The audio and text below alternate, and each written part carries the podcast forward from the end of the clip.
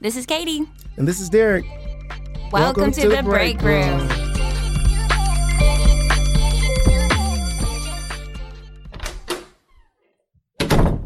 We're back in the break room. Y'all know who's in the building. Katie K. This is Katie Kinder. Ear, ear, ear, ear, ear, ear, ear, ear. If I was a DJ, that would be That was intro. good. I really liked it. It was appreciate good. it.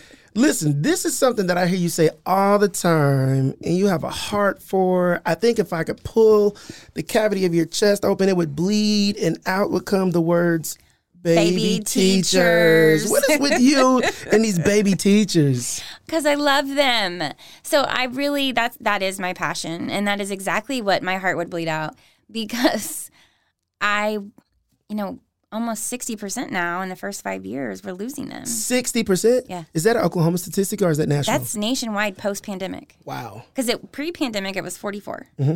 which is a lot, Yeah. and now it's sixty percent. A lot of stuff changed after the pandemic. A lot of stuff. Yeah. I mean, teaching changed after the pandemic. Like we got a lot of things they're dealing with post pandemic. Yeah. But the baby teachers, I want them to stay. We need them. Our kids need them. Our kids deserve them to stay. And really, when I started, I was just kind of thrown in sink or swim.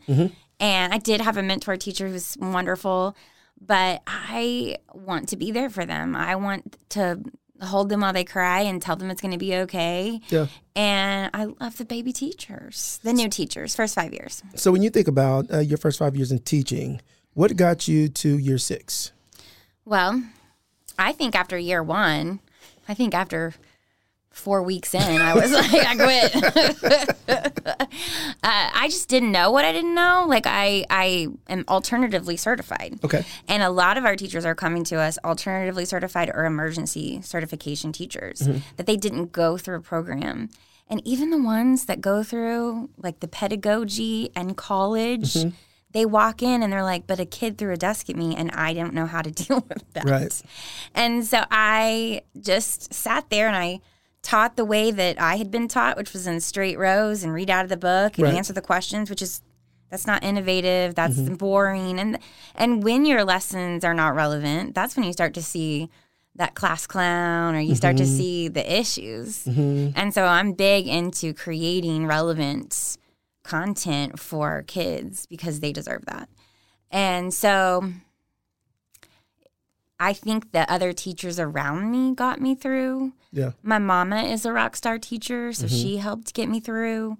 But I did a lot of like research on my own. Like I would go find the teacher of the year or somebody I heard was amazing. I would sit and like be a study of them. Yeah. And then I'd be on YouTube trying to find different things. I found Ron Clark and Dave Burgess and so I I was hungry for it. Now you can't. Can you teach that? Like that hunger, that ambition, that self drive, or do they have to want to be there? I mean, they do definitely have to want to be there. Mm-hmm. Yes. It is, ah, you can teach it. I think you can teach can? it because you get overwhelmed and you, there's all these meetings and data and PLC and RTI and blah, blah, blah. We are always with the acronyms Mm-hmm. Yeah. in education. And you can really easily burn out. Mm-hmm. And I always say, like, to baby teachers, that you need to pick three hills to die on, and those three hills need to be doing what is relentlessly best for kids. And so, what does that mean? That's not dying on grades or data, or, Yeah. I mean, I think it's being nice to each other, engaging and relevant lesson plans, and then number one is safety. Like, if your mm. kids aren't safe, they're not going to learn. Yeah. So, those are the only three I'm going to die on. Yeah, talk to us a little bit more about safety. If I'm if I'm a baby teacher and um, I come in, in regards to my training or my certification, I understand grades and testing and all those different things. But we know there are a few things that precede testing and grades. It actually makes testing and grades and teaching a lot easier. And I believe safety is one of those things. Yes. Talk to us about the levels or the kinds of safety. Well, I mean, first and foremost, they have to be safe, like inside your classroom from another child or Like from physically safe. physical safety. Yeah. Then they have to be feel emotionally Mm. safe, Mm-hmm. uh, and that. So I really kind of create a family classroom Yeah. in which everybody belongs, everybody is safe, and that takes a lot of work. Yeah. That no cap. To say what the kids That was say. nice. That was I just wanted It's in your book. Just want yeah, I just wanted to sneak that in.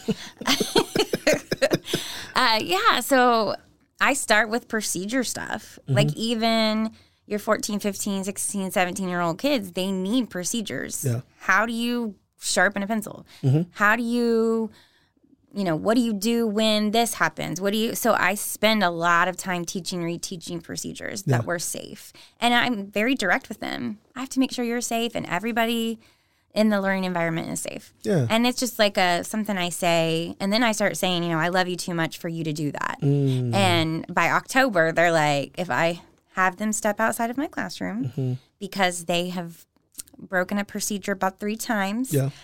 I will step out there and they will say, "We know you love us too much for this." I'm like, "That's right." Yeah. And then they come back in. And I think safety is important. Yeah. When you're talking about levels of safety being physical, emotional, mental, academic safety, being able to make a mistake and learn and be wrong and then be corrected. Right. All that stuff comes with um, relationship and trust and Yes. all that cool stuff. Yeah. So when you think about um, going back to the way uh, teachers are taught these things, I said, and this could be my mistake, teachers. We're in the break room. Come on, give me give me some grace.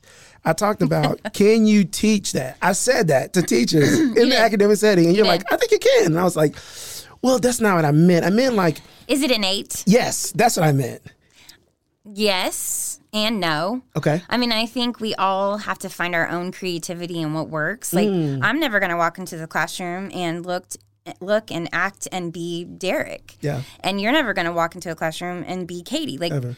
so I think it's like t- using what works for you Right. and creating your own creativity around what a family classroom looks like for you. Ooh, that's good. And the reason that's good, and I want to expound on this a little bit more, is because you said early on you had a rock star mom that was a teacher, you had veteran teachers that gave you advice, and I think as a as a young teacher being new to the profession, it's very it would be very easy and tempting to model after someone else. Sure. And not even spending the time to discover what my approach or what fits fits naturally to me.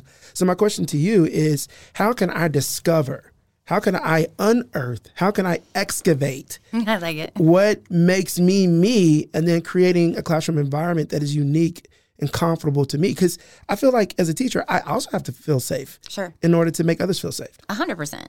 Uh, and we also kind of we play a part. We have to put on our teacher armor, no matter what's happening. No matter you know if we've got a kid homesick and your husband had to stay home or your wife, and you have to walk in with a certain amount of teacher armor. yeah uh, and that's just part of the job. But I think it's trying and failing and trying again and failing again and and Yeah. try. I what breaks my heart is when I see a teacher, twenty year veteran who's just given up, yeah. And they sit at their desk and the kids are not safe. Yeah. And they don't care, and that is heartbreaking to me. I want to be like, hey, go go work at Starbucks because be a greeter at walmart. Be a greeter at Walmart because it probably make more money Yeah. in Oklahoma. uh, oh i laughed but tears. It's true. Uh, but you know, it's our job is too important. It is too life changing. I think as a teacher, you have to buy into that. You have to know that the kids need you, and they need you every day. yeah so katie you're dropping gems you're dropping Derrick, bars thank you. and every time i bars. You are. Every time I, I want to go forward, I have to go back because you said teacher armor, yeah. right? And we've been talking about being vulnerable, but now we're talking about armor. So, how, what what part does vulnerability and armor play in creating a safe environment? Sure. I mean, it's almost like parenting, Mm-hmm. right? Like, I'm not going to sit down with my 10 year old son and Yeah. tell him things that he's not developmentally mature enough to handle, right? So it's kind of like that in your classroom as well. Like, you are the person in charge, you're the one that has the safety. I mean, that's why we carry so much on our backs as educators. Yeah. But yeah, you you let them in a little bit. Mm-hmm. You are vulnerable, but you also can't let a 12 year old hurt your feelings. Ooh wee! You can't do it, You can't. or if you do it, you can't show it. True. Yeah. True. I can I can bleed underneath my armor. Yeah, yes. yes. And I just have to, like, you know, if somebody's a, I don't garner self worth from a 12 year old, right? So if somebody's like, I hate this class, I hate you, uh, you know, I'd be like, oh my gosh, I've been really looking for a 12 year old to tell me about my life. Thank you. Uh, and I just, and that comes, I think, with time and experience. And, uh, but I tell my baby teachers, like, you, you can't just try to come in and be their buddy or their friend. Yeah. Like, you are the authority. Yeah. So, But I, and I was going to say that just as a as first two years, three years, you said four weeks. I'm coming in with all of this ambition. Yeah. And I'm going to change the world, and I'm going to tell a kid to do something. They're going to do it, no pushback. and I'm going to partner with parents, and I'm going to love you, and you're going to love me, and we're both going to love your kid. And then week one happens, and it's like, oh, and and I think the whole point of like the break room and bringing in, opening the door, pulling up a chair for for our new teachers is like, yo, I know you got the rose colored glasses on, but it's about to get real, and I don't want you to go away. So I want you to feel safe and create this mm-hmm. environment. I want your students to feel safe. I want you to be vulnerable, but also protective. Mm-hmm. And this is something that I don't know that a lot of people are getting or talking about early on. sure. That is true. So, as an instructional coach, I was an mm-hmm. instructional coach the last few years. Tell us what that is, real quick. Um, so that is teaching teachers. Okay. And what I learned as an instructional coach, and I see, is that the teachers weren't going to buy in unless they knew that I could teach. So I mm. left my school that I was in for a decade Yeah. and went to a new school to be the instructional coach. Right. And, you know, they, I begged for a model classroom mm-hmm. and they said yes. So I got two model classrooms and it was awesome mm. because the teachers could come in and watch me and then I could go with them the rest of the day and teach their classes for them. Mm. And they, so they could see me in front of my students and then they could see me in front of their students. And I think that's how you learn. Yeah. So I think you have to be really honest. I think teachers, especially new teachers, feel like they're alone on their island. Yeah. And, you know, schools are like small towns. So, oh, you know, you think the new girl's going to last or, you know, mm-hmm. that kind of thing. And you can feel that depending on your building. And so I think that teachers go inward Yeah. instead of being like, I need help. And I think that's something that needs to change. It's not like that in every building. Right. Uh, but I definitely saw that when I was an instructional coach, that they didn't want to ask for help because they didn't they didn't they didn't know who to trust. Okay. Yeah, we getting all the tea in the break room today. We really are. Are you telling me teachers talk about other teachers?